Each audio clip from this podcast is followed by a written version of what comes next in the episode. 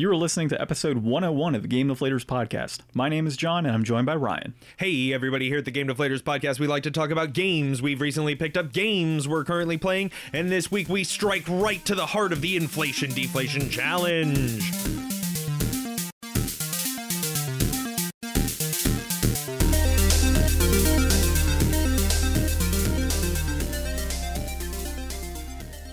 So we uh, kind of spoiled this one over the last two weeks. We had episode 99 where we said, hey, we're going to play Super Mario Strikers on the GameCube. And we also spoiled it last week on episode 100 when we were having all of our friends here for video game trivia. We, of course, let people know we're going to be playing that game again this coming week. So the Strikers are striking right to the heart. Mario Super Strikers. Uh, also, in this week's episode, we are going to be covering uh, Sega's next retro console. Could it be the Dreamcast Mini? Uh, says We can only dream. We can only dream.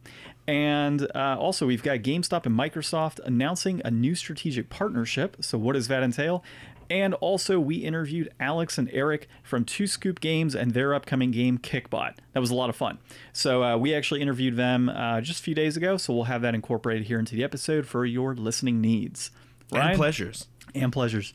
Uh, Ryan, we'll start with you. Do you have any pickups? It's always easy to start with me because I never pick anything up, but I did send back uh, Paper Mario uh, Origami King after probably only playing about 40 minutes of You it. You didn't like it, did you? you know it just it doesn't capture me uh, i just couldn't get into it like and i a lot of it's probably my fault because you know i was juggling playing that and not playing persona and playing dark souls and playing ghosts of tsushima and you know there's a lot of stuff that i was doing and not doing and actively not playing that game was probably the best part of playing that game So, is it safe to say your GameFly subscription is going away?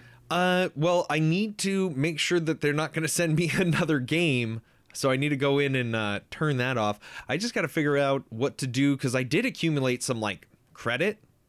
So I don't know. Maybe there's something on there that I can buy with like I think I've got like 15 bucks, 10 bucks in credit or something. Well, if you get the new uh, Series S, you really won't, need, it. Yeah. Yeah, exactly. Yeah, so, I'm gonna. It. uh, I'll say this for anybody out there that actually likes to play video games, because apparently I don't. I, you know, mixed reviews with GameFly. Like, it wasn't their fault that it took so long for me to get the copy of Final Fantasy VII Remake. Yeah, it was. They didn't get enough stock of it. Well, yeah, but I think that that was more Sony's issue because everybody was having a hard time getting stock of that at the time. And then, you know, the other games were, you know, I, I had a lot of fun with, uh, what was the first one I rented? Uh, Fractured But Whole. That was awesome. You know, I got to play a lot of these games and ultimately spent less than, you know, if I had bought all these games. And with the fact that several of the games that I rented, I really didn't end up playing very much of, you know, it feels bad, man, when you're paying week after week to or month after month to continue to have that game that you're not playing. But I mean, for 15 bucks a month, you could not play that game for a while and still save money. So I, I it's a great way to test the waters. It's a great way to get out there and play more stuff. Uh, since Redbox, you can't do that anymore. Uh, but yeah, with the Series S on my horizon somewhere, I will be bidding farewell to GameFly because I really got to start playing Persona. Yeah, you uh, you really do. So let's uh, before we jump into mine, because I got quite a bit here. You certainly do. Yeah. So what are you currently playing? Have you picked up Persona and gone back to that? Are you playing nothing? Are you playing Animal Crossing? I am little- making my village so spooky, John. I've you- got a nice, lovely little pumpkin patch with a, I knew it. a scarecrow in there, and I, I put up some iron and stone fencing. I'm really trying to. I'm really trying to make another effort because, like, I had gotten to the point on my island before where I was like, okay, everything is pretty much laid out. I did like some fun stuff, but now I need a density of stuff. Like, I need more things to put around my island in various places, and I'll probably have to redo a few things. Like, I made this little cafe area, which seemed like a lot of fun at the time. Uh, now it just seems like it's taking up a big chunk near my plaza, and I might keep that still, but just move it somewhere else on the island. But when I went to go through my catalog and see what I could order, I don't have a lot of outdoor stuff. I've mostly only bought indoor stuff, and I know that I can craft a lot of outdoor stuff, and I haven't really gone through all of my crafting options because uh, the crafting is is fun and you can get a lot of cool stuff out of it. I like that you can customize a lot of it, but most of the stuff that you find in the store just looks so much cooler or is so much more interesting that I wish that I could get more cool stuff to put outside. But with the store only having four items a day and me not going on consistently every day, and I know you can go to other people's islands and just pick stuff up and then you can go home and order it. I might have to like jump online and see what the randos are doing and see if I can go steal some of their cool stuff. So for our listeners out there, I think what I'm going to have to do is go on our website and put a countdown for the end of the year for Ryan. And this is like the Persona 5 countdown. Yeah. And then we can shame. Four. We can Persona sh- 4 count. Okay, so we can shame Ryan when all is said and done. Hey, Uh, I finished Zone of the Enders last year with like at least two days to spare. a th- what is it? A five six hour game compared to fifty something hours. I, I've done at least 12 to 16 hours of Persona already. Okay, so we're we're counting here, people. Ryan has 81, really 80 and a half days to get this done.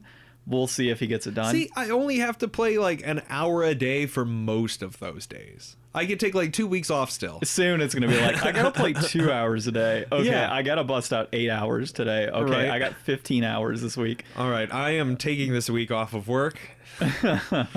Yeah, I got to do that myself. I have so much sorting to do. Uh, and then speaking of website tickers, if we actually get that off the ground, you can of course find us on thegamedeflators.com, social media. Uh, you can find us on Twitter at Game Deflators because they don't like the. Facebook and Instagram is going to be at the Game Deflators, and of course, find us on all of those awesome podcast applications such as Podcast Addict, Podbean, Apple Podcasts, and so on. Uh, anything else that you're currently playing before I get into my pickups? Sort of. Uh, this morning I was hanging out and I was doing stuff around my house and pulled up Twitch to see what was on and I realized, man, I have not seen any Dota since the pandemic and I really lost track of what was going on and what was going to be a really good year for Dota and I was really excited for it when, you know, the pandemic struck. And I don't know when they kind of got back into the Dota but uh, ESL One Germany is going on right now, and I watched a, a match of that. I watched a team I'd never heard of, Yellow Submarines, get absolutely trounced by Team Secret. No, no doubt there, no surprise there from anybody. But it was fun to watch some Dota again, and I'm looking forward to a good Dota week this week. As So- always, uh, I am not as familiar as Ryan with the Dota, you know, everything. Well, I was thinking about it. I was like, if we had done like a uh, who's who's the Dota characters for the trivia thing last week, I wonder if I would have been able to beat anybody. Like, I wonder if any of those guys play any of that stuff Honestly, I think Mr. because they got a Green, huge roster. Yeah, I think Mr. Green Elite probably would have been the one to uh, to take that Oh, poor one. Green. Yeah, Poor, poor, Green. Green. He tried so hard. Danny K, don't be mad at him. Yeah, so he he was like, I got screwed on Young Link or whatever. I'm like, cause you said Kid Link, and I gave him like four chances. I'm like, dude, you got four chances. Like, keep going. You got you got to give it to me. I was even like, he could have said Toon Link, and I would have been cool with it, because Toon Link has that kind of kid like appearance. Yeah. So like, I knew he was going for Young Link, but I would have accepted Toon Link. Yeah. In that case, and he didn't roll with either. He's just like, I don't know. I'm like, well, you're out. Yeah. like, you didn't get it right. I still can't believe we left out like Pac Man. Yeah. I was actually Sonic. I was actually surprised on that on that round where you guys didn't name a lot of like those staple characters, but you know what? It was a lot of fun. Uh, catch episode 100 if you're interested in listening to that and seeing who won. If you want to hear an hour of names being listed, There was more than just names. there We was had- more than that. We we had we had a I lot came in second. We didn't lose our own thing. yeah, we we did technically. Well, we but- were the first losers Yeah. of our own thing. So if you want to hear who won that uh, catchy episode, we recorded with the Game Tenants podcast. So we had Church on there. Uh, we had Jordan from the Grief Burrito team, uh, Mr. Green Elite from the Next to Nothing podcast, and we had Ryan on our end and Patrick from Sega Saturn Shiro. So definitely catch that. Give those guys uh, shout outs. Listen to their episodes as well. And yeah. So, dude, Let's go through. What'd you get, John? I'm Tell not- the people. literally not going to go through every single pickup that I had this week. Go through all the stuff you're keeping at least. Oh my god, uh, I don't even know all the stuff I'm keeping. Um, there's probably like 12 titles. I have the NES next to me, so I can at least say what I got here. So let me just grab that really quick. This little stack. Um, so yeah, basic story. Uh, I'm just hanging out online, you know, right As after work, as I do, checking on the various places you can find video games, and I found a listing. And the listing was quite a bit. It was listed at $900 for this huge lot of games. And I'm not going to go into specifics of exactly what I paid, but I will say I definitely did not pay $900. And I definitely did not pay even close to retail. So I got a smoking good deal on this, and there was a lot of stuff in there. So, in addition to the and uh, Super Nintendo and Nintendo consoles that are both working, have everything with them, controls, cables, all that. Uh, Nintendo Power Pad tied to that, and of course a lot of games uh, as well. So it was a mix of NES and SNES. Probably this might be one of the bigger cartridge-based Nintendo lots I've picked up in a very long time. Uh, so outside of that one I got last year, that was a lot of Super Nintendo, but there wasn't a lot of heavy hitter titles now, and like just enough for me to like maybe sell some to get my money back and then you know kind of break even on it. But yeah, so this one I had Chrono Trigger in there uh, with the manual, uh, a lot of manuals actually with these. All three Ninja Turtles games on the Nintendo, um, all three Mario games. We had King of Dragons in there, uh, Super Metroid, Mario Kart, all the Donkey Kong countries. Um, God, what else? Uh, Plok was in there. Uh, That dragon game. The King of Dragons was one of them. Uh, Turtles in Time was in there. Uh, Maximum Carnage, so Spider-Man and Carnage on the Super Nintendo. Clay Fighters 2. Clay Fighters 2. Uh, there's quite a few, and then uh, like Mike Tyson's Mike Tyson's Punch Out was on there. Um, I'm trying to think of big NES hitters. I don't I don't think there was a lot of big NES games. There's Godzilla, uh, Rampage was in there. Nothing super crazy, but out of what I kept, so I kept uh, Captain America and the Avengers.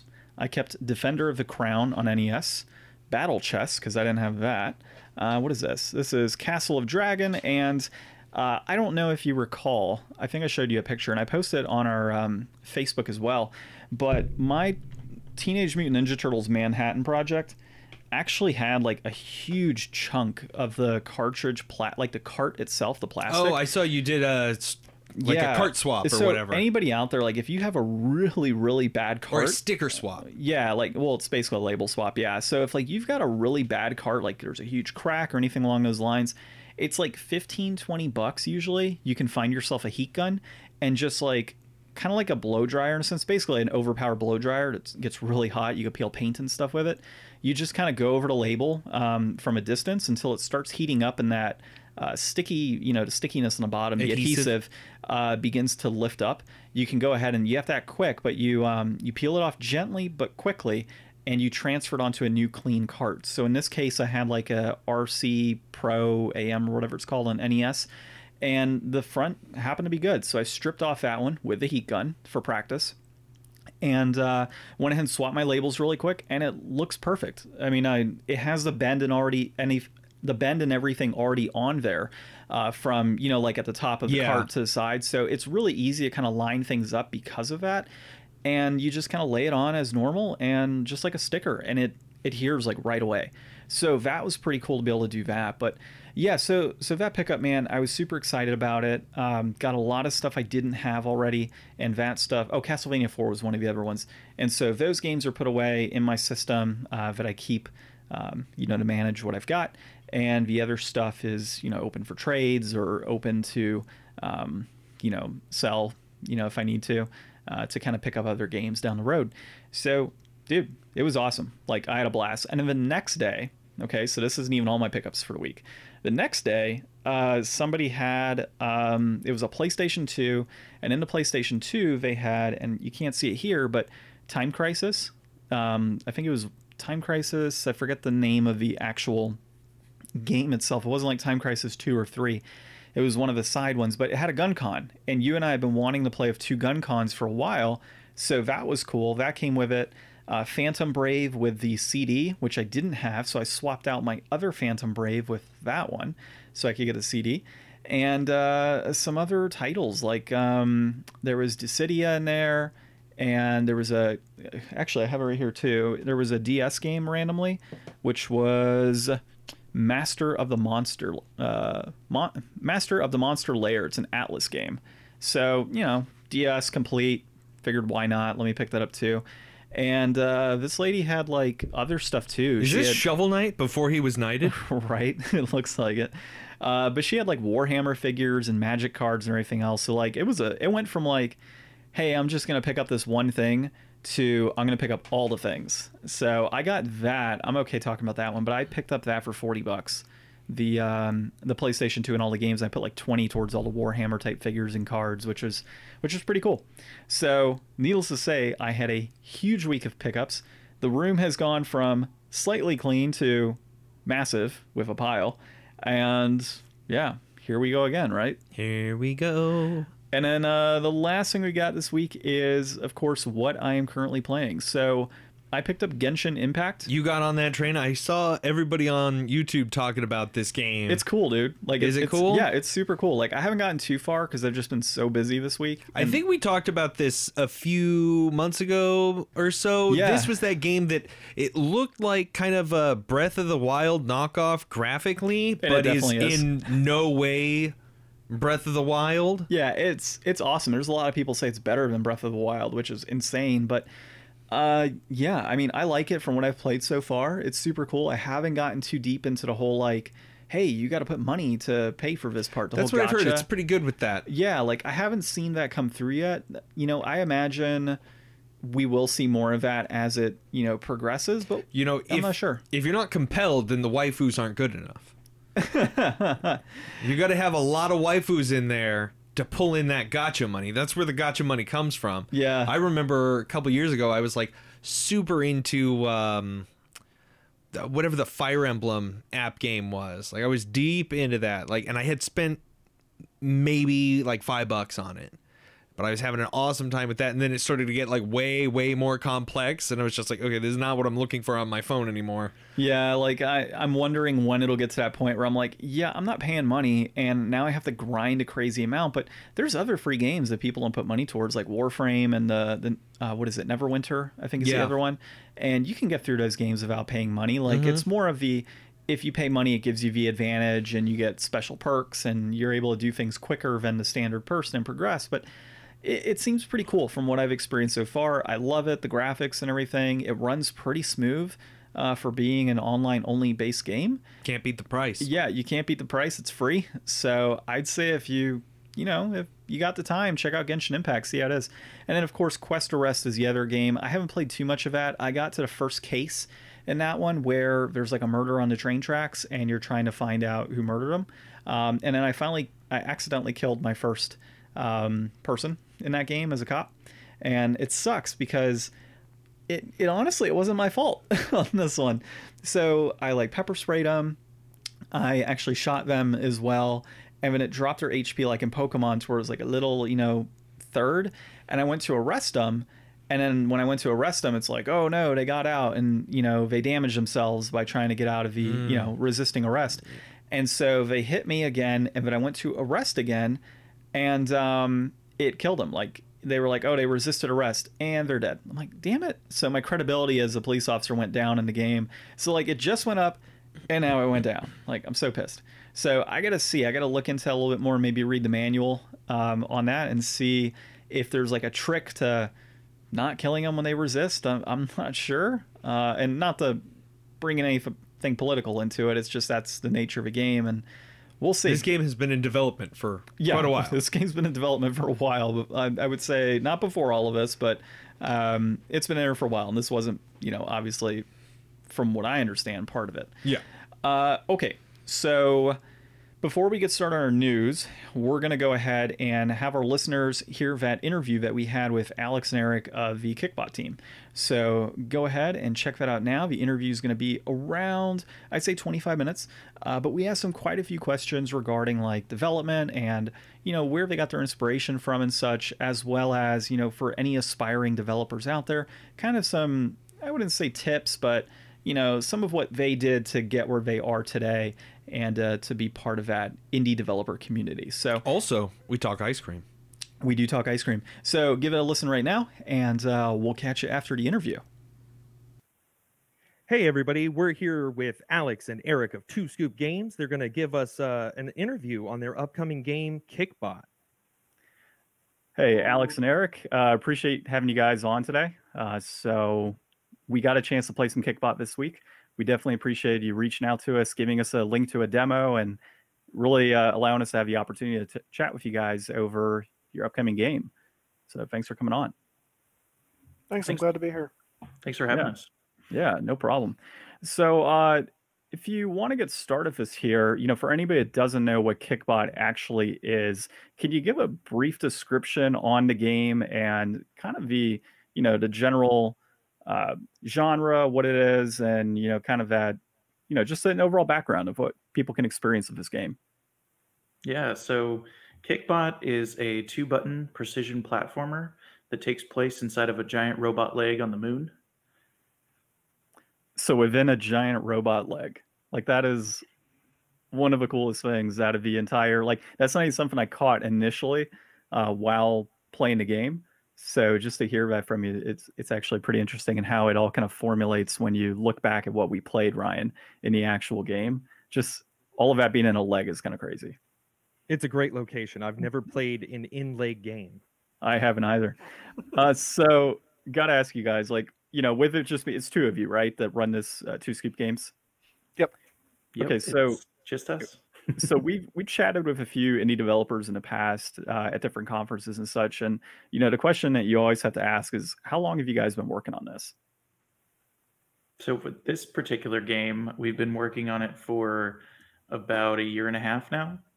Um, but we worked on a mobile version of a, of a similar type of game before this, but we scrapped and uh, and when we scrapped that, we went for uh, more in a different direction of making a console or um, PC game, and that's what we that's what we're working on now. So Gotcha. and we've been making games for about six years together now. Yeah, it's Yeah. it's more than six years together now because we had our anniversary blog post. Gotcha. And uh, a quick follow up, and then Ryan, if you want to jump into some of your stuff here, uh, what other games did you guys have before, if you don't mind me asking? Yeah, so you guys, well, like, what have you released in the past?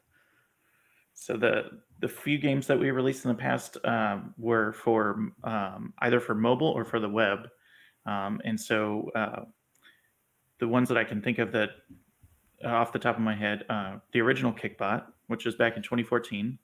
Um, we made a game called Scurry, which was one of the first games we worked on together, and that's uh, you play as a cockroach and you jump along uh, shelves in a store as an infinite runner. Uh, and then we made uh, Searush. Uh, what was the tagline for Searush, Eric? Oh boy, I don't even know. Oh. What was the tagline? is the is the uh, ultimate the uh, official waffle simulator of breakfast? Oh yeah. I thought you would know it off the top of your head. It's pretty good stuff. So, so hold on, the official waffle simulator of breakfast. yeah, I like that. it's got the I official waffles. seal of approval from breakfast. Are there any videos on that? Yeah, you could check out on twoscoopgames.com. You could see the the game. I think there's a web version. Um, we don't have it up on on uh, iOS anymore, but it's a it's a touchscreen game. So if you've got something that can access the web and a touchscreen, it should work. But um, yeah, you just fill in all the squares on a waffle with syrup and butter and stuff like that. Oh, cool. I like actually, waffle no, perfectionism. I mean, that honestly sounds like something I would probably download and jump into a plane and just kind of have at it, you know? Yeah. So you guys have definitely drawn from breakfast for inspiration before, but while we were playing Kickbot, we noticed uh, you know, there's some Mario, there's some Portal, there's some Super Meat Boy kind of stuff going on. Uh what other kind of inspirations did you guys have for your studio?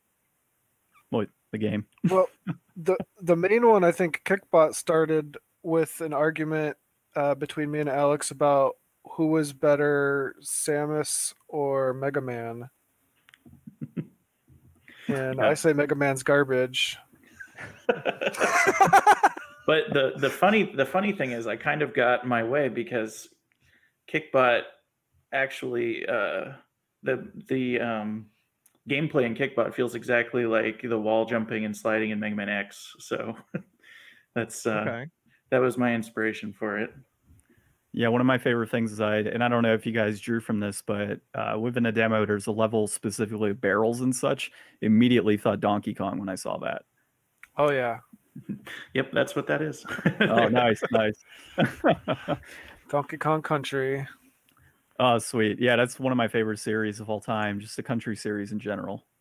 So The game draws from a lot of like 16-bit era stuff. Like uh, my favorite gaming system was the Game Boy Advance back in the day, and a lot of Super Nintendo stuff. Yeah, definitely a great era, man. I actually uh we'll be talking well we we'll have talked about this on the episode uh coming up when we put in your interview here. I actually just picked up a huge Super Nintendo collection the other day and it's just chock full of great games. So Mega Man actually being in there and uh, Metroid. So it's pretty cool that uh that you guys drew that inspiration. Uh so I guess for a follow-up here for you guys is the music and art direction is something that really drew us into Kickbots. So how how long does it take for you guys to sit back and just kind of think about each level and say, okay, yeah, this is a song that needs to go to this particular level? So uh, we got started on the game uh, before we uh, before we had Jake, uh, who's the composer on the game, uh, contracted to do the music, and he had done music for um, Pull Pals, which is a previous like game concept that we did for a game jam a while back, uh, and the music was great. So we thought we would see if he if he could come up with something that felt like what we were going for with Kickbot because Pull Pals is a kind of relaxing, cute puzzle game, and uh, Kickbot is um, trying to be pretty high energy and fast paced. And we we kind of gave him some soundtrack inspirations like Super Hexagon and stuff like that, with like pumping beats, kind of kind of feel to it. Um, he came up with a bunch of different stuff, and we um, we kind of go back and forth and and um, give him feedback on the tracks, and then we we see like at least for me, I, I listen to the music a lot and then I see like what uh, world that would fit in with because we have seven different worlds in the game and they all have kind of themes. Um, and so we kind of kind of try to make uh, the music fit those. And so he's made 25, uh, well, it's probably more than that now, but he's made at least 25 tracks for the game. They're all custom, just, you know, for Kickbot. Um, and we, um, uh, we have at least two for every world. So some for the the earlier levels of the world, and some for the harder levels in the world. Sweet. Yeah. So one of the the key things that Ryan and I uh, that really drew us in when playing your game, uh, or at least a demo, was of course the music and then the the art style as well. That was just immediately drew us in. Who's the who's the artist on your team? That that's Alex me. is. That Nice. makes me really happy to hear that. Thank you. Yeah, it's great. You've done a really amazing job. It everything looks great. All the animations look really fluid and nice. The backgrounds are incredible. All of those evil saws buzzing around look great. oh my god, that one level, Ryan, where we had to uh we had to like jump just a little bit to go over a saw, bounce up to a wall that was just to our right, just to drop down and then double jump again was like it, that was a bitch. It took me forever to figure that out right away. I, know. I had John helping me, and I still died like seventy times. Yeah, so like I got through it like a couple days prior, and I go, Ryan, you got to try it out, like you know, right now. Bef- you know, when was it? Probably like Saturday, I think you had it, where I said go ahead and uh, give it a shot. So I'm just sitting behind. him, like, okay, you're gonna do this, this, and this, and he just kept dying. I'm like, Ryan, like I'm giving you such clear directions on what to do here. John has all the past- skill. Yeah, I got all the skills. Like it took me a bit to get past it, but once I started progressing through the different levels, like all right, cool. Like I get the concept, and you know, it's once you figure out like the distance before you get slashed or broken into bits, uh, it it becomes pretty straightforward. So that's nice. It, it had, you know, seriously, like it had a a great amount of challenge to it, but at the same time, the simplicity of it was awesome because it was like it was hard, but it wasn't too hard. At least with what we did. It's tough but fair. It's definitely one of those games where like you know that you're the one making the mistake. We hear that all the time. That's like Yeah. one of those things everyone tells us. I'm Yeah, glad what- that's what we're going for, so that's good. So one of the one of the ways that Ryan and I uh, gauge games whenever we play them on a weekly basis, if you haven't heard a prior episode, is we try to take about 30 minutes, sometimes an hour. We'll sit back, we'll play a game, and you know we look at that from an aspect of that's about as much time as you would spend playing a demo, right? And that's where you can kind of gauge like, is this game worth the time and effort that I'm going to put into it, as well as a financial uh, investment? And so with Kickbot, we were within probably 10, 15 minutes of playing this, and it's like, yeah, we could totally keep playing this. Like it was, Yeah, it was sold. worth it. Yeah, hundred percent. So uh, Ryan, I think you got you had a question regarding uh, the controls for this. Yeah, so I really like that it's like this simple two button control style. Is that something that you guys I mean, you kind of mentioned it earlier, but like is that something you guys started at that point or did you kind of pare down to that? Do you like working in that kind of limited space and seeing what you can pull out of that? Yeah, the uh, the game originally, so it was based on this original game we did in 2014. That was um, when, if you remember, Flappy Bird.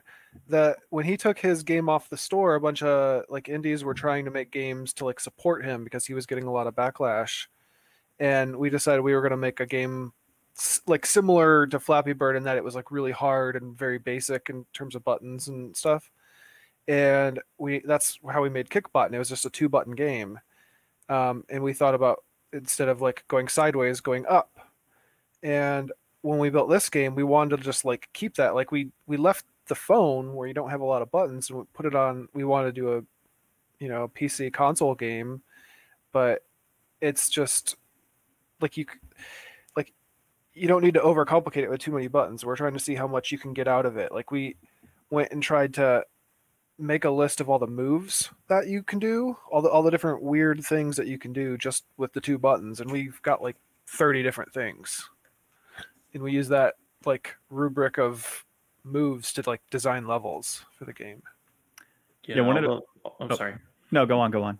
all the all the um, decisions in in the in the level design is are all based on how you can move and what ways are fun to move and so if there's if there's some combination of you know waiting and then sliding down and then pressing a button and that that's fun or exciting or scary or whatever then we try to you know make levels or rooms around that Gotcha. One of the cool things that I liked is when we uh we're playing the one level where you initially get it's kind of like the ground pound where you have to hit the left, you know, two keys at the same time uh to fall down. I liked how on the wall you guys had the directions on there on like what actually needed to occur. So it was like throughout that level, it's like yeah, and what's funny is I missed it at first. I'm like, what the hell am I supposed to do here? Like I, I can't get down to this particular part and I keep getting destroyed. But as I progress up, I'm like, oh crap, like in the background, it literally has the directions of what I'm supposed to do. So it was actually a nice touch going through. I mean, it's, it's one thing when like, cause, you know, I don't, I don't know if on the demo you guys in- included like the controls within the actual demo options or anything. I didn't, I just went straight into it. So for me, I'm just like, what's going on here? Like, why can't I do this? Oh, okay. There's something on the wall that's telling me to do this instead, and it, it worked out.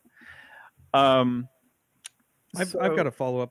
I, I'd only played on the PC using the arrow keys as direction. So how is this going to work on console with like a joystick? You stole my question, Ryan. I was literally about to ask him that. I was Yeah, so- literally going to ask. So with um, with controllers, uh, since we want this to be a console game, um, uh, you would start off with the bumpers or the triggers as the two buttons. Okay. Uh, you can right now the game the demo on Steam has full controller support, so you can use uh, pretty much any controller that you can hook up to your computer. Um, and we recommend starting off with the triggers or bumpers, whichever one feels more comfortable to you. And it's only two buttons, so um, we decided to map the rest of the controller to those two buttons. So you can also use like A and B, or like one combination that I find kind of comfortable is left on the D-pad and B. So you can use two thumbs. Um, but you can also use the D-pad uh, left and right on the D-pad, but it doesn't work well for for doing the butt stomp because you can't That press. seems tricky. Yeah, so you I, I'd recommend using the, the bumpers or triggers. That's actually what I envisioned for that, Ryan. Made the most sense. I was just thinking about Joy-Con drift. I was like, how's that going to work? Well, uh, there's, there's no bumper drift. No bumper drift. Exactly. bumper drift. Safe. So, uh, gotta ask you guys. So, for any aspiring game developers out there, Uh, how do you get into this? Like, how did you guys decide all of a sudden, you know, we want to make video games? I mean, for for me at least, I've always like ever since I got a Super Nintendo, uh, I've been curious about you know how the games get made. I didn't really know how that happened when I was eight years old, but um, I would draw characters for games that I would make up and stuff, and I was drawing all my life. Um, I got into like flash animation and stuff in high school, and then I kind of, um, after a while, I realized once I did some more research and stuff, um, I realized that that making a game, I would have to join some a company and and there would be you know hundreds or more people on the team, and I my job would end up being like making one small aspect of the game, and I got kind of discouraged. So I kind of put that away and did web development stuff for a while, and then um, I saw Indie Game the movie, uh, which was pretty pretty inspiring for me because I, I, I hadn't really heard of these small teams that were making games, and of course they always existed because like even id Software and stuff started off as a really small team, but like people now can have the tools available to them to to make stuff if they want to. So like if you if you um, wanted to start now, my biggest uh, suggestion would be to look into um, look into a game engine like Unity or something, and then just find tutorials on it and try to um, try to learn from that. Find something that has a, a, community behind it, so you can ask questions. And um, uh, game jams are really cool because they are these little events where you get to um, um, a lot of times um, join a team, uh, and, and, some of them are in person, which doesn't really work with coronavirus now. But that when that when that goes when things get back to normal, it'll be great. Um, uh, game jams are cool because you can join a team with people who have made games before, or just join a team with everybody starting from scratch and learn together. Um, and so like we've done something like 20 game jams now. And so um, it, it, starting small with something is the is the way to go. Like if you have an idea for a game uh, a lot of times people have their dream game idea and it's like a mmorpg with roguelike you know elements and all this other stuff. And it's like just start with getting a box on your screen that you can move with the arrow keys. And uh, I mean, if you guys don't mind me asking, but for somebody that's looking to get into this, what's kind of like the the initial cost to get everything kind of set up to get your, you know, get the programming and stuff needed to start getting your foot in the door as well as starting to create a game? Mm, I mean, basically everything's free as long as you've got a laptop, you know, or a computer. Yeah, I mean the the tools have never been more accessible. It's just like like there's tons of information and tools out there.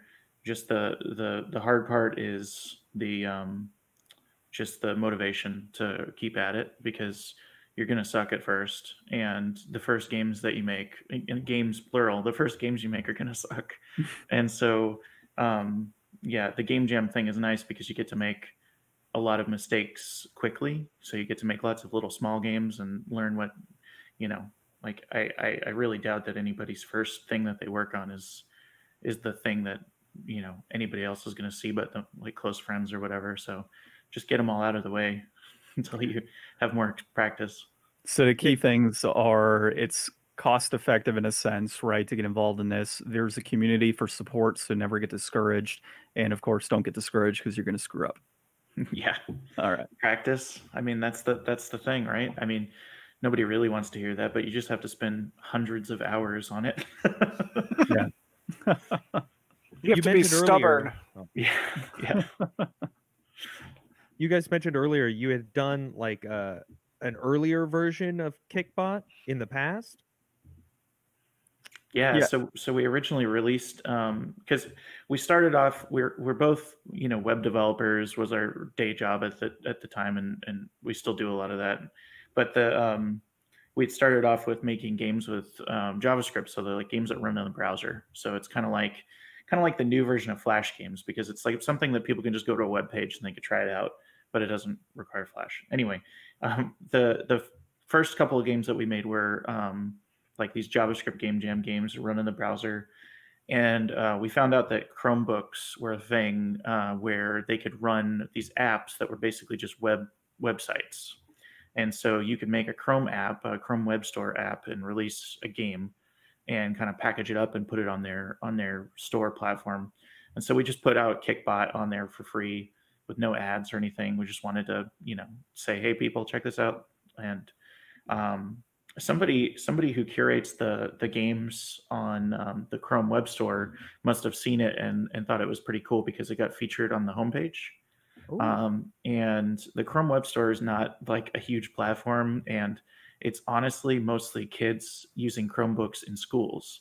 And so our game had like uh, between 50 and 70,000 people playing per week. And Wow. from from what I could tell, they were all like like young, you know, 13 year old kids playing it when they're supposed to be doing their work in school. Man, you guys a, are the new Oregon Trail, yeah, distracting kids. that's a straight up flashback to like elementary school, man. I remember just sitting back in computer class, like screwing around. We were supposed to actually be doing work. Yeah. Except, except kids nowadays have you know faster internet than than we did. I mean, what do we have? Like not even dial up when we were growing up, man. I just remember those AOL CDs. Oh my god. so uh, one thing I'm kind of curious about is, you know, obviously you've told us we're going to see Kickbot on consoles and Steam. So which consoles in particular? And are there any plans for a physical release later on through like one of those limited, you know, release companies that are out there? Hmm. So so we're going to be on consoles, but we can't announce what consoles yet, unfortunately. Okay. So Gotcha. um, coming soon. Uh, keep a watch on our our Twitter account, Two Scoop Games. Um, we'll announce it there and in our Discord first. But um, we are definitely going to be on at least a couple of consoles, and so I'm, I'm really excited about that because I was a console gamer um, growing up, and I still, you know, um, you know, I was always a Nintendo fanboy, and we're um, yeah hoping to be on all of them if we can, but can't announce anything yet. So follow question you might be able to answer this one. Current generation or upcoming generation or both? Mm. Love to be on both. All right. Kickbot Love- with would- ray tracing in 4K, 60 frames live. yeah, yeah, that that's the great thing about Kickbot. It's um, you know, it's 160p resolution, high res graphics. we went with the Game Boy Advance um, screen size resolution, so it's like if you took a Game Boy Advance and made the screen 16 by 9, so it's a little wider, but it's still 160 tall. Hey, look, So- I've got the uh, Super Game Boy here. So if you guys release a physical Game Boy copy, hook me up. That would be Mm. Yeah, I'll play it on my TV. I always Uh, wanted an excuse to make an NES port.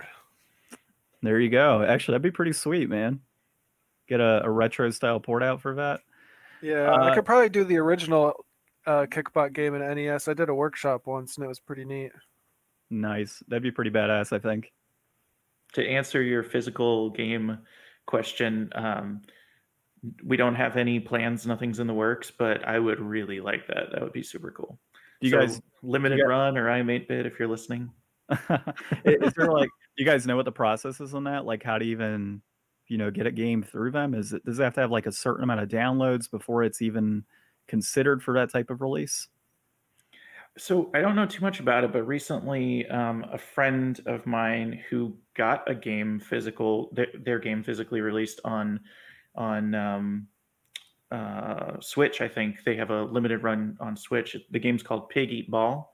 Um, they told me that I should get in touch with somebody, and I think that I'm definitely going to do that soon, just to see what the process is. We'd love to see it. yeah. I can tell you right now, man. If uh, physical release gets uh, released, you see what's behind me here. So it'll be on the shelf for sure. Nice. So let's see what else we got here before we let you guys go. Just looking through all of our questions. I think the next one here is to just let us know where we can find you. Where can we get that Kickbot demo? Where can we see you guys on social media uh, for all those crazy updates? You just told us Twitter, uh, but where else can we get you guys? Yeah, um, so we're Two Scoop Games, T W O S C O O P G A M E S on everything pretty much. Uh, Twitter and Instagram are the main ones I post on. We have a Discord, um, discord.gg slash Two Scoop Games. Um, and that is our community of um, all these people that we've met at different expos and things that we've gone to, people that speed run the game and people who our beta testers for the game or just uh, fans from different shows that we've done. And then um, Steam is the is the main thing. I mean, uh, right now we just released our first demo on Steam this week, and so you can go to wishlist.kickbotgame.com, and I'll take you right to the Steam page. And the the name on the of the URL tells you what to do. Please wishlist the game. Ryan, you got any follow up questions for uh, Alex and Eric here before we let them go? Yes, I love the name Two Scoop. Where'd that come from? Uh, we're both ice cream lovers. Yep. What's your favorite flavor? Um, chocolate peanut butter, probably. Oh yeah. So my answer is is basically the same. I mean, I mean, uh, there's there's a Buckeye Blitz at a place called Graeter's Ice Cream here. It's amazing. Uh, also love Ben and Jerry's. There's a um, I think it's called One Love. It's like the Bob Marley flavor. It's got banana and cinnamon and oh man, Ben and Jerry's is good. Hold, hold on. Sounds What's good. what's Buckeye Blitz? Is it a brand or is it a flavor? That's the flavor. The place the place is called Graeter's. Uh, okay, Uh, hold on. What what's in a Buckeye Blitz? A Buckeye is a candy from Ohio that's kind of like a peanut butter cup. Yeah. It's uh, chocolate with peanut butter. It's shaped like a nut on a, a Buckeye tree that is has to do with Ohio. That's like the Ohio State Buckeyes Yeah. or whatever. It's like a round Reese's cup. Mm. Okay. So it's just good. chocolate ice cream with those in there. But but um, you know, any fancy ice cream place that has good ice cream, I'm down. So really just Yeah. ice cream. Yep. Oh yeah. First question when I get to a new city is like, what's the best ice cream around here? Oh, nice. Uh, don't don't ask in Arizona, man. I, Ryan, I can't think of anywhere around here. I mean, we've got Cold Stone as kind of like the Arizona ice but that- cream place. That's that's everywhere though. You can get Cold Stone wherever. We Oh, don't have that. I thought it was an Arizona thing. No, man. I used to get Cold Stone out in Florida. I don't know. Yeah, we had that in Yeah. California and we have that here. So so Cold Stone's everywhere. Yeah, Cold I'm Stone's not everywhere, man. up on my ice cream knowledge, I guess. Yeah, we gotta hang out with the guys from Two Scoop Games. They'll tell us everything we need to know about ice cream. That's true. Need to make a map. Yeah, we could have a page on our website with a map of the best ice cream places. There you There go, man. That'd be the best way to get some traffic on that website. Yeah. well, guys, uh, we definitely appreciate you coming on and doing an interview with us. Uh, we really look forward to seeing the full game, and uh, you know, best of luck on finalizing everything. Your release on Steam, on consoles. We can't wait to see what it comes out on. And eh, you know, seriously, like it's great work. We really enjoyed it. Thanks. Thank you so much. Really appreciate it. All right, so all of our listeners, that is going to be Alex and Eric of Two Scoop Games with their game Kickbot. So definitely go check it out. And uh, here's the rest of the episode. All right. Well, we hope you guys enjoyed that interview of Alex and Eric of the Two Scoop Games team and uh, Kickbot. Definitely go check it out. That game comes out in early 2021. We had a blast with it. Go check out their website. Go Find check out the demo. demo. Yeah, find that demo. It's actually really cool. So we It'll take some that. time. It'll take some of your time. Oh yeah, for sure. And like it's it's just fun. Like it honestly reminded me of some of those classic uh, games and platformers and such that I played in the past. And uh, of course, the wall jumping is just, dude, the mechanics are smooth in that game.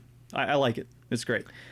So, our first article here today, we've got Sega's next retro console could be the Dreamcast Mini, says producer. And this is oh, or, there's an or- or. Okay. It could be the SG 1000. Yeah, nobody wants that. So Does this is- anybody even know? I've never even heard of the It- SG 1000. It said Australia, New Zealand, and Japan, so I'm guessing like at least for us, we wouldn't know, and we don't have any major listenership outside of like maybe a couple people in Australia and New Zealand. So if you're hearing us from those two countries, let us know. Uh, all right, so this is by Andy Robinson of Video Game Chronicle. I think they have a podcast as well, uh, so check them out. Uh, but dude, so what are your thoughts on this? We've talked about in the past like a Sega Saturn Mini, but the idea of a Dreamcast Mini, like skipping over the Sega Genesis slash Mega Drive and going right into Dreamcast, seems kind of crazy. Like, why not go the Saturn route? Like, why not go the route of Nintendo? Is it because the Saturn wasn't as popular? Is it because you screwed up with the Game Gear Mini and need something bigger that was more mainstream? I, I don't know. What are your thoughts? Okay, I'm I'm one I'm trying to look something up here uh to see how many SNES classics were sold. Oh, that I don't know. That's uh, So I can't find that number, but the Dreamcast, uh, according to Google, had 9.13 million sales. So I, I don't know if a Dreamcast Mini would be that successful, but we know the Dreamcast wasn't successful the first time. And, you know, Sony really screwed the pooch on their uh, PS1 Classic, and that didn't sell so great. You know, neither you or I bought it until it dropped down to 20 bucks. well, it went back up. Funny enough, after that. Well, it's just interesting because like the Dreamcast just it failed so hard when it came out, and there's a lot of you know other things going on besides just what it was. You know, like the rampant piracy and all that stuff was issues as well. I'm just wondering a Sega Dreamcast Mini. It sounds so great. Like I know that there's a lot of people now that never had the chance to get like a new Saturn back in the day. They would probably love to jump on this opportunity, but I just don't know how successful you can turn a failure into with a second bite at the apple when like the PlayStation 1 did so tremendously good when it first came out and then absolutely failed. And I mean, Nintendo's really been the only person that's ever hit this like out of the park and that's because of the scarcity not- that they generate for themselves. Like the SNES Classic and the NES Classic did so well because there were so few for a while and people got really spooked that they wouldn't be able to get them. And also Nintendo just kind of uh, people really feel pulled to buy Nintendo stuff again. So You cannot own too many copies of the same Nintendo games. That's true. Here's a couple things to keep in mind, though. So the TurboGrafx 16 Mini has done very well. The main reason I feel because of that, for one thing, TurboGrafx 16 is super flippin' expensive, right? To get in those games, I've got three games sitting here, like 300 something dollars Yeah. total. Like it's insane. And a complete unbox console, I think, sells for like 800. Do so you like, have sat uh, What? uh, Dreamcast games? yeah, I got them back here, and I got a Dreamcast. We've played Dreamcast games. We played uh, Jet Grind Radio. Oh yeah, I did. I just don't even see them on your shelf. I We was like, hardly ever they? play them. We also played Vet Expendables game a long time ago. Oh, yeah, that's and right. And we also played um, Dynamite Cop. Oh, okay. there. We should play. Oh, that'd be a good one for the Halloween month. Blue Stinger, because it's a horror game.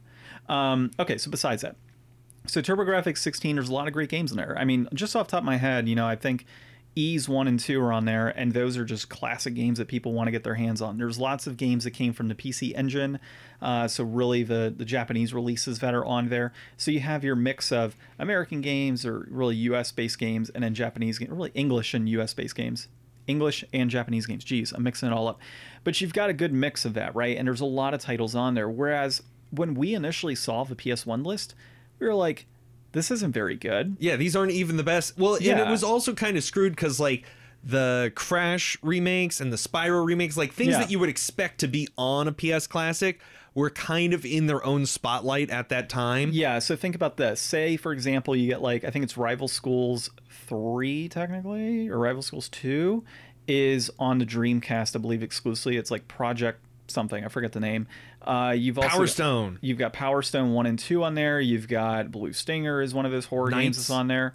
Uh, yeah, you've got Knights. You've got um, Sonic Adventure. Sonic Adventure, Elemental Gimmick Gear is on there. So like there's a lot of different games that were on the Dreamcast that never did get released on other consoles over time and even haven't had like remasters or anything along those lines. So I think that not necessarily because it was popular, but because nowadays people look at the Dreamcast and go, wow, that was a good console, and we probably should have stuck with that. It's just when you had the whole like rampant piracy that was going on with that console, of people being able to burn Dreamcast games, uh, plus the ability, or plus Well, just the, deep- competition it was up yeah. against. I mean, you had the GameCube, which just had the success of the N64 backing it, plus the PS2, and then the Xbox to put into that. Yeah. Like, come on. Like, there's no way that thing, one of them was not going to survive, and it happened to be Sega.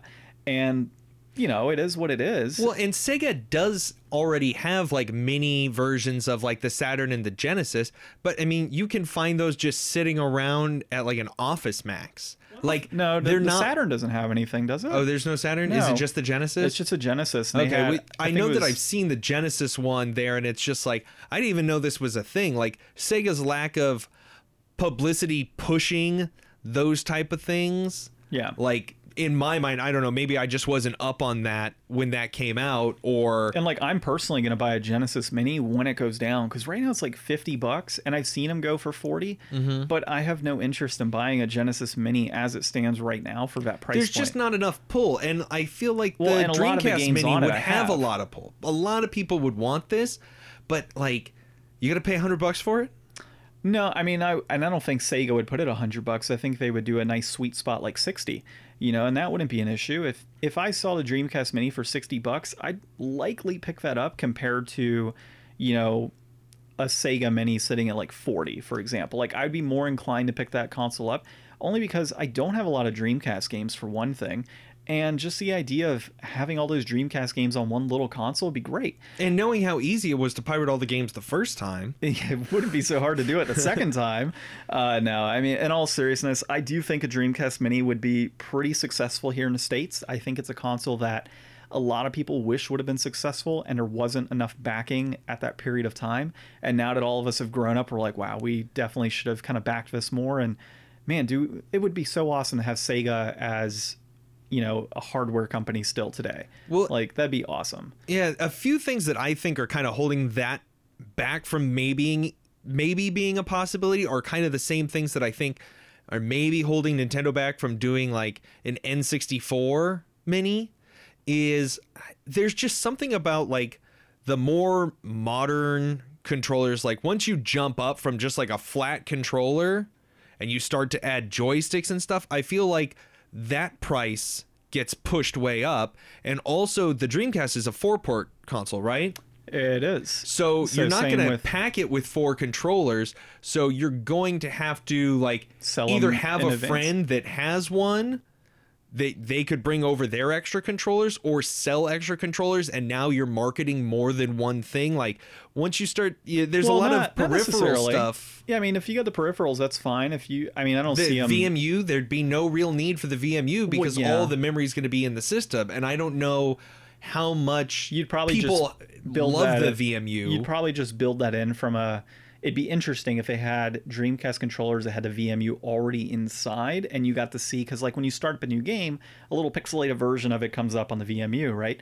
It'd be pretty cool if they had it in a way that when you booted up the system, a little pixelated version came up on a VMU that's already like in this controller, but See, that's an even more expensive controller now. It it is, but at the same time, like I think it's a specialized market, and I think if you kind of set those expectations and make that scarcity in a sense that but are Nintendo has done. push it over a hundred dollars? How many people are going to buy it when Well, you push it over a hundred dollars? I mean, what because that's kind of the whole the whole idea of this is like, look, here's a cute little it- taste was of 80. nostalgia. say it was 80 and you got one controller with it and if you wanted to pick up extra controllers they were 30 bucks like it's not to say that no i don't want to buy you know three other controllers for 30 bucks a pop but if you had that one controller like at the end of the day if you're charging 79.99 and you get a vmu based controller and then you have other controllers you can pick up say they don't have vmus on them those other controllers um, that would be pretty cool and i think that would really target our generation and would get some sales in there. And if you make it scarce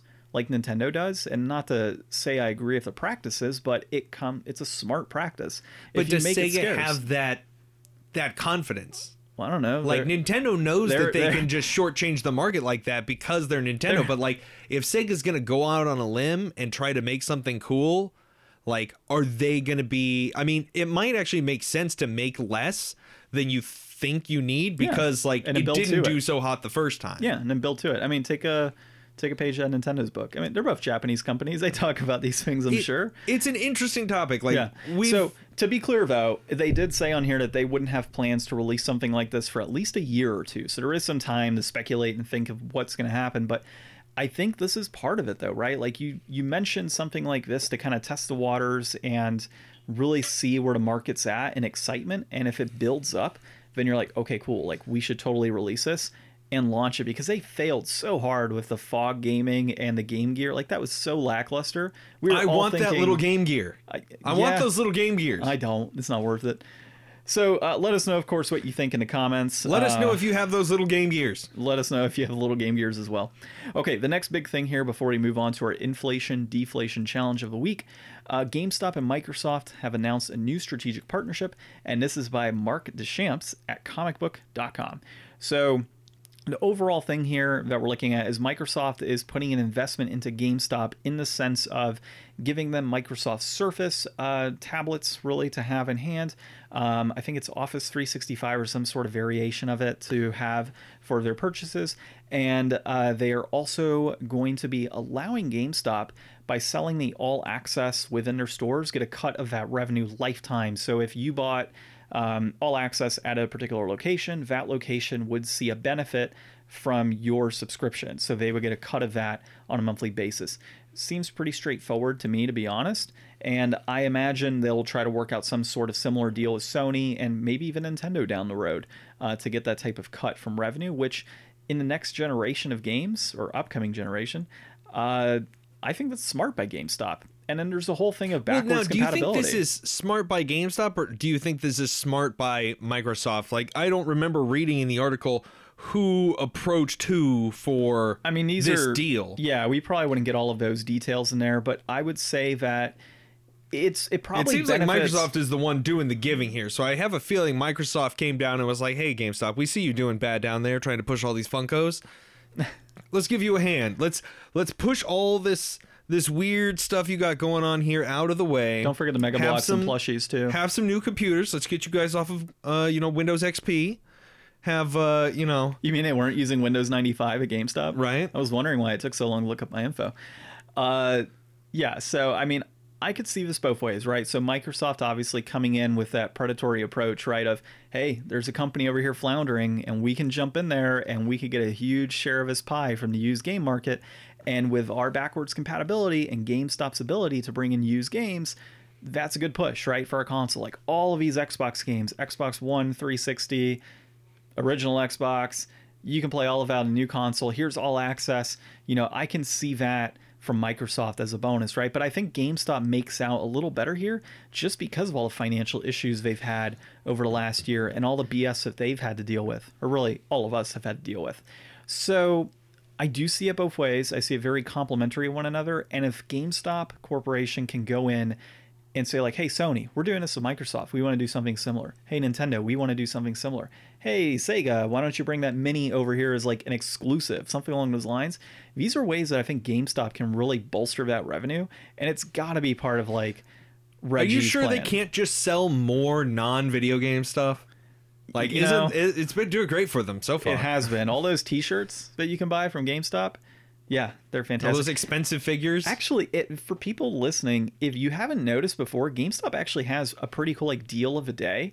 If you've never seen that, where they have like some Funko Pops like five bucks, you can get T-shirts for like eight dollars all the time, like crazy stuff. Some video games they just have like flash sales for like twenty four hours, or it's like three four Whatever you can do to bring them in. Yeah, whatever you can do. And Well- so those are great because that monthly, which speaking of which, I got to go in, uh, that monthly $5 certificate we get as part of a pro membership, um, you can use that towards those new items, which is actually kind of cool. Well, I wonder how much money GameStop is planning on losing to, or has lost up to date from Game Pass. Like, Game Pass has got to be a huge blow to like the used, you know, Microsoft Xbox game market because like so many of those games that are on there are great games that you'd actually love to play and they're even cheaper than going and buying a used copy like you know people that just want to play the games and people that go in and buy used copies like you go in to buy used copies to you know throw into your collection or if it's something that you think you can flip for more because they've got it listed cheap or whatever. But i'm sure there's plenty of people that go in buy a used game trade that game in to buy another used game you know you just keep it as like a library card that costs you however much the differences between how much you traded in for and how much you bought it for. So like the- it, it, i don't know. There's Yeah, so much know, stuff that microsoft is trying to push with like going digital it's kind of interesting to see them try to plant firmly into a physical kind of place Yeah, no, I totally feel you on that. And honestly, I'm not fully sure where this would, uh, you know, where they've maybe lost money from a thing like Game Pass. But I think this is all part of their evolution as a company, too. Because we had seen reports of different Game Stops opening up with like, I guess like play hubs in a sense, where you go in and you can play PC games and whatnot. And Yeah, they've got mo- like tabletop areas. yeah, it's more like your what you see in mom and pop shops. And like if GameStop evolves to that level and we start seeing them sell things like magic cards and hosting tournaments and doing that, I can see them surviving even beyond this coming generation.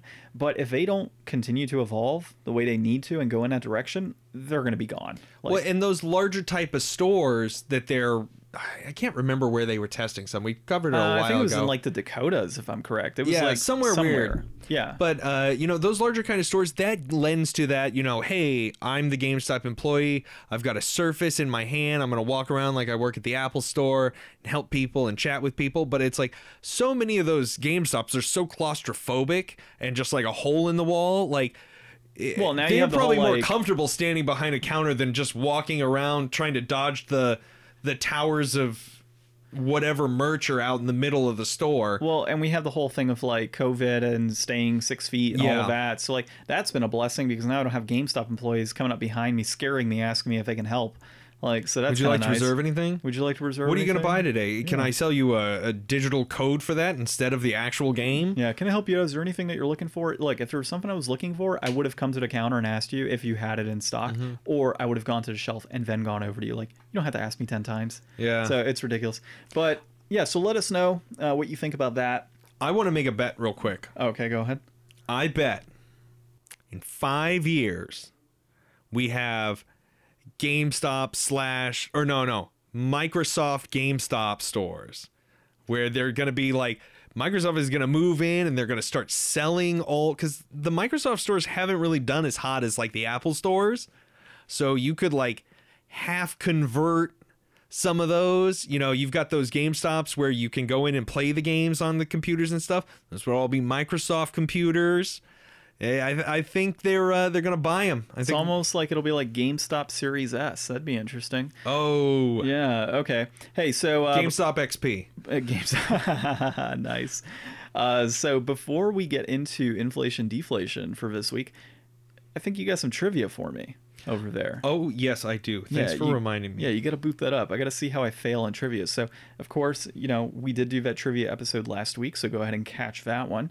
And uh, just continuing on with some of this weekly trivia that we got, what does Ryan have to offer and Oh, throw my go? way?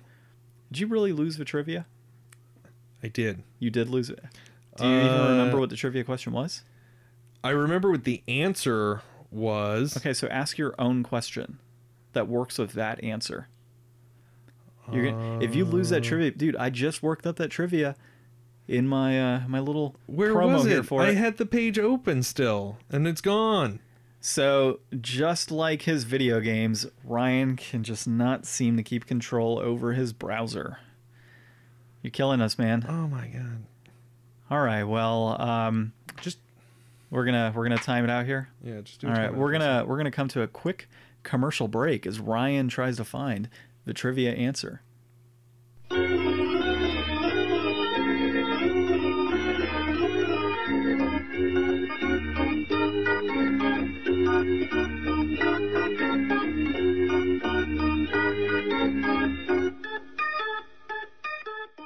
And we're back.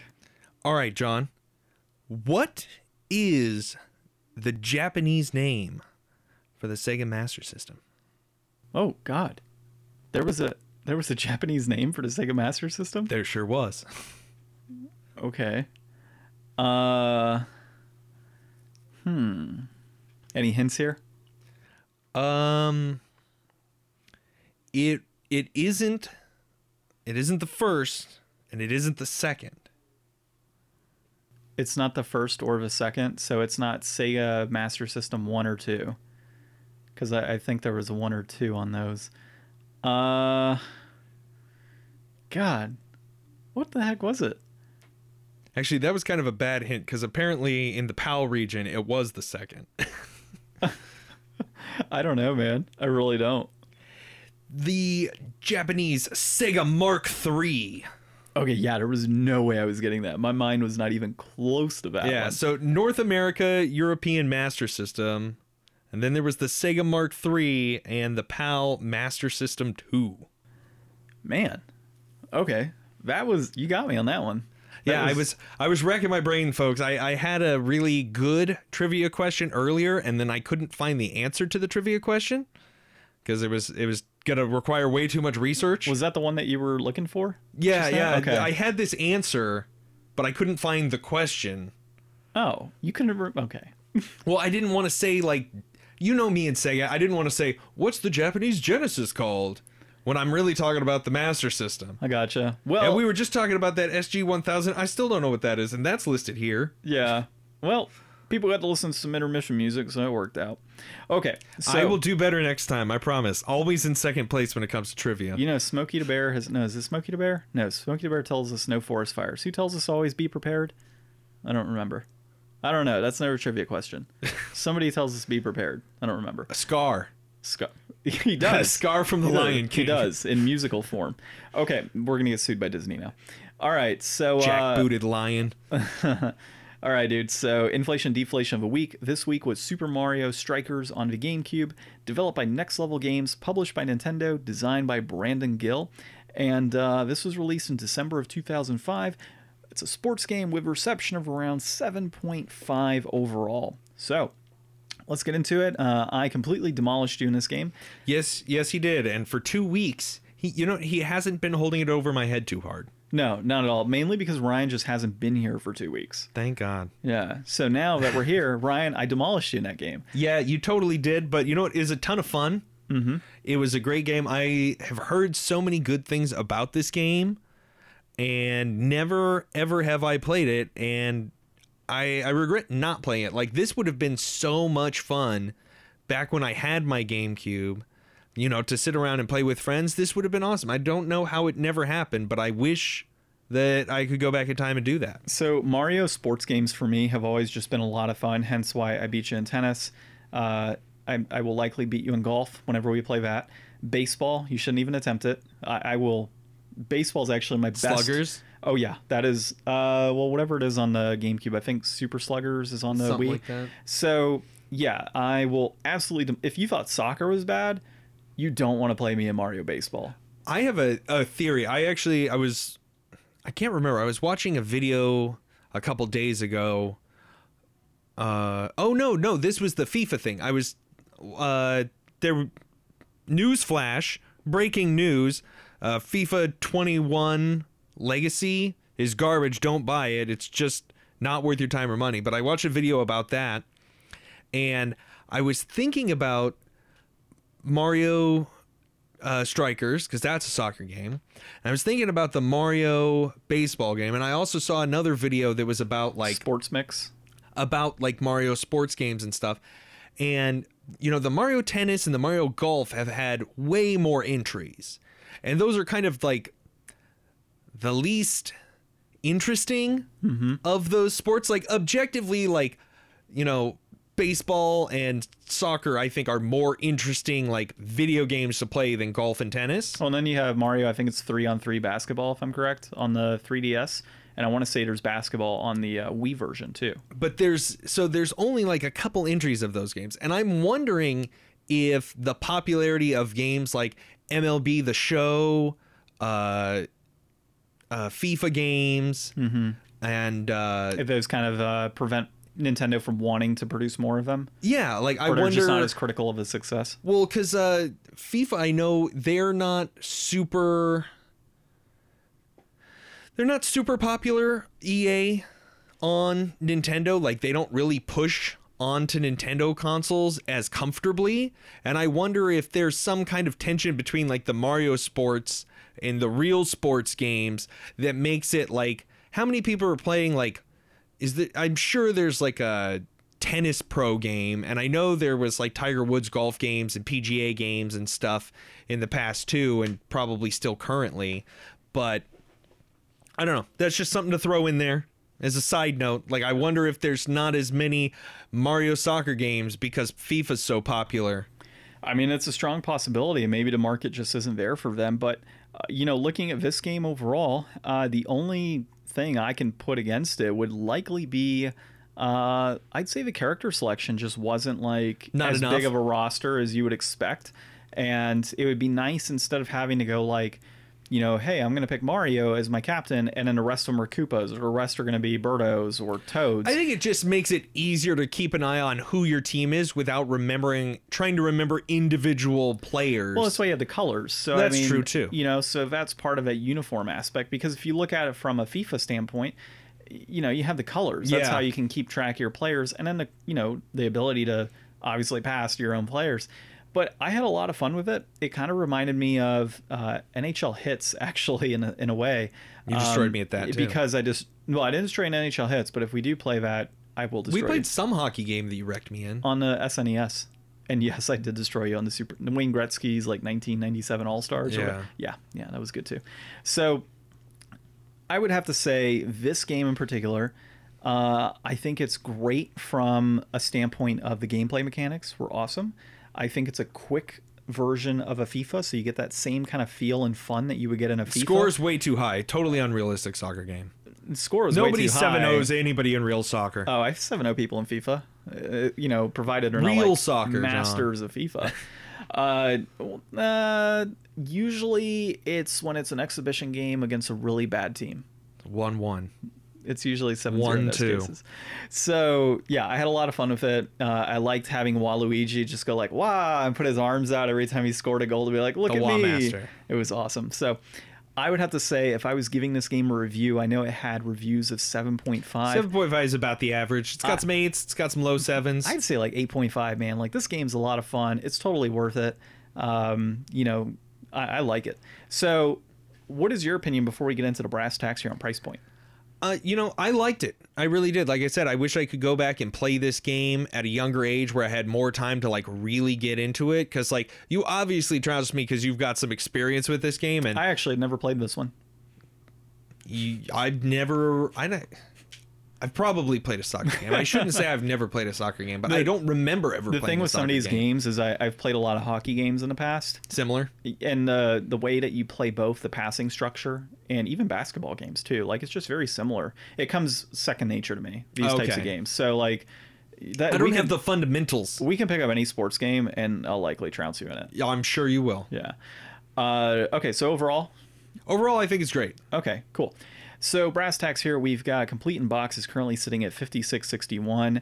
Uh, that peaked at 61.95. I left it off, but that was also that was August of 2020. Oh, okay, so pandemic special.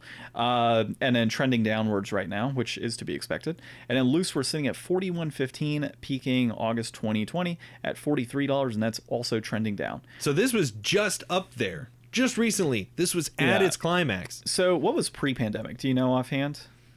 Um, Would it be an F40 range? Because that sounds about right. I'll look it up. Hold on. Okay. So as it stands, regardless, uh, dude, I honestly, with these sports games like this, I would say 56 bucks. If you had the choice between a new FIFA game and Mario Strikers, I'd buy Mario Strikers hands down over FIFA. Even though it had a limited roster, I just think that, you know, with the crap that EA has pulled over the years and, you know, like that legacy roster update that they're charging full price for, this is just a game that you can sit back with some friends and have a blast playing and it doesn't have that competitive like atmosphere going for it what'd you end up finding Okay, so uh, the game has been in pretty close, like within a dollar of each other, loose and complete for. And maybe within three or four dollars of each other, loose and complete for years now, and then it just launched up uh, last October. So pre-pandemic, uh, it started shooting up. At that point, it was thirty bucks complete in box, twenty-five bucks loose, and then it started climbing up from there. so assuming these levels go back down i mean i think we are starting to see that a bit right as things open up um for sure I don't know. bucks com- GameCube's going to be on the upswing, right? Like we're starting Uh, to get to that range where that's going to be the new nostalgia kick. yeah yeah that's true i mean that's part of it but uh, you know these prices are highly inflated right now just given what's going on so i would see them level out at some point It's not the best deal you're ever going to get, but they might climb back up to this range in the next five years. Yeah, who knows? Uh, but let's just say this goes down to 50 bucks here, right? I'd be okay paying 50 bucks if I was totally new to this, hadn't played this before, and was like a complete inbox copy for a new GameCube I picked up. 50 bucks would be a pretty good deal here. So you think it's still worth the price of a brand I- new game? Yeah, like honestly, if you look at Nintendo games in a way that they're typically priced on a used scale, even at a GameStop, they don't go down that very often, especially if they're good games. And this is a good game. So if you're looking at 56 bucks right now and you had FIFA on one hand and Super Mario Strikers in the other, I mean, I'd go with the Strikers because FIFA's going to go down in price. and right? and it's not going to try to sell you a bunch of stuff. Yeah, exactly. Like you got everything here. It's already good to go. You can have a blast with it. It's a lot of fun. There's a lot of nostalgia tied to it. Man, you know, if I didn't have this game and I was really itching to play some strikers and I saw it for 56 bucks and I didn't know any better, you know, like I didn't know I could go out and, you know, find it in a lot or something, I would buy it with the comfort of knowing because that's a risk too, right? When you buy GameCube games from, and I'll go into that in a minute, but uh, if you were to see this at a store for 55 56 bucks i'd pick it up. Now the risk that's tied to and why i say gamecube games are kind of iffy is there's like not so many layers. So when you buff out a game like a ps2 game or a 360 game there's a number of layers where you can go kind of harsh with the sanding process on those um, you know through professional uh, machines that uh, resurface. And after a certain period those games eventually die right? With gamecube you really can't do that. You can go like one resurface and then you still risk it not even working after one if you go too harsh. You can't even do two. So like if you find games that are scratched and they've obviously had some sort of like resurfacing done in the past You can't. They're gone. yeah you got to be weary of that. Like there's some games that are just so far beyond a gamecube that there's no point in even picking them up. So I think in cases like this, I do find more comfort sometimes in purchasing off of eBay and purchasing, you know, from a, a seller, you know, locally. Somebody uh, who's via- verified the quality. Yeah, yeah, like in a store, and you have that ability to get a refund and whatnot. So, yeah, those are instances where I'd say buy this at a store. So, yeah, 56 bucks. I think it's fine. I think it's actually perfectly priced right now, given the situation. Oh man. Um I'm I'm going to be a little contrarian on this. Like I thought it was fun and I had a good time and I would love to go back and play more of this game. But like with how critical and how harsh we are sometimes, like uh, Would you have purchased this? Would you have said it was priced just right during pre-pandemic levels in that 35-40 range? yeah, definitely. Take 20 bucks off the top of this. I I'd pay I'd pay that. I'd pay 35 bucks. I might even pay No, 40? I pro- No? I don't think I would probably pay more than 35 bucks for like Okay. almost any GameCube game just cuz there's there's a point where games are old and if they're not super rare, I just don't see you know, I just don't see you getting that time. Like once you get here's the thing, you know, once you get into collecting, the idea is to get a bunch of games. That's what you're you're collecting for, you know? So if you're gonna pick up a game that's like a fun, cool multiplayer game like Strikers, how often are you gonna go back to play that game and get all that money out of it? Like if you're just gonna sit down and play it a couple times and it's gonna sit on your shelf, I feel like that's a little bit too much to pay. If it was like a brand new game that you just went and bought at the store, you know that you're gonna throw like 30 hours at that. Yeah. And I just don't see people doing that with a multiplayer game that they got used just to add to their collection. Well, I mean, it depends on who your friends are too, right? So if you have a number of friends that are willing to play this type of stuff, you know, I I think it's worth it. So let's just say this. We'll say it's priced just right because at pre-pandemic levels, it would definitely be right where you would purchase it at. I would 100% purchase at that point. I'd even say it was deflated at that point in time. So let's say just right for this week. Um, you know, pre-pandemic and then even current, I would say that you know this is a good game. You should pick I mean, up. you're you're You the play it. collector here. Yeah. So if I- if you think that 56 bucks is Look, there's people shooting eighty dollars towards Super Mario Sunshine on GameCube right now. When I just saw one at Walmart for thirty-seven dollars used yesterday. I just bought it with Galaxy and 64 for Yeah, 50. exactly. Yeah, and I just saw like the combination yesterday at Walmart is thirty-seven dollars because somebody returned it, and Uh-huh. Walmart dips down the price if it's returned Oh, really? and opened. Yeah, so yeah, so I mean, seriously, if you have that ability and people are still buying like Sunshines at eighty bucks and even like sixty dollars, this isn't going to get remade anytime soon. No. This would be a good pickup if I'm a collector and I'm looking at a, a game that could potentially skyrocket in value down the road. This is definitely one to get. So, I hope you guys uh, enjoyed that particular review. Uh, next week, I just threw Ryan Blue Stinger on the Dreamcast because we really haven't played a lot of Dreamcast games uh, since we've been doing this podcast. So let's try and get through all the Dreamcast games I own, man. Uh, Blue Stinger is actually a pretty affordable game. Uh, I think it's considered a third person horror game, I believe. And it's, you know, had some, you know, I wouldn't say mediocre, but okay reviews over the years. And, uh, let's give it a shot, dude. Dude, I have no idea. I can't tell what's going on in any of these pictures on the back of the box. The front of the box has a guy with a gun, and then the comet from Final Fantasy VII about to hit an island with a zombie in the background. And then the first line on the back is Survive the Terror of Dinosaur Island. I don't see any dinosaurs on here. I see zombies and comets. Use your imagination, Ryan. So next week, Blue Stinger, and you'll catch it here. Any last comments before we close the episode? Uh, thanks again to everybody who came out for the episode 100 last week. That was a ton of fun. Thanks again to Two Scoop Games for giving us a great uh, opportunity to interview them and check out their new game. And uh, we'll we'll let you know when they let us know more about the release of that. Yeah, totally worth it. So give, it, give that a shot. Uh, and of course, as always, find us on all those awesome podcast applications. Leave us six star reviews if you can. If not, five will suffice.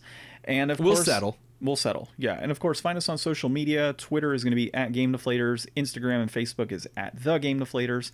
My name is John, I'm Ryan. and thanks for listening.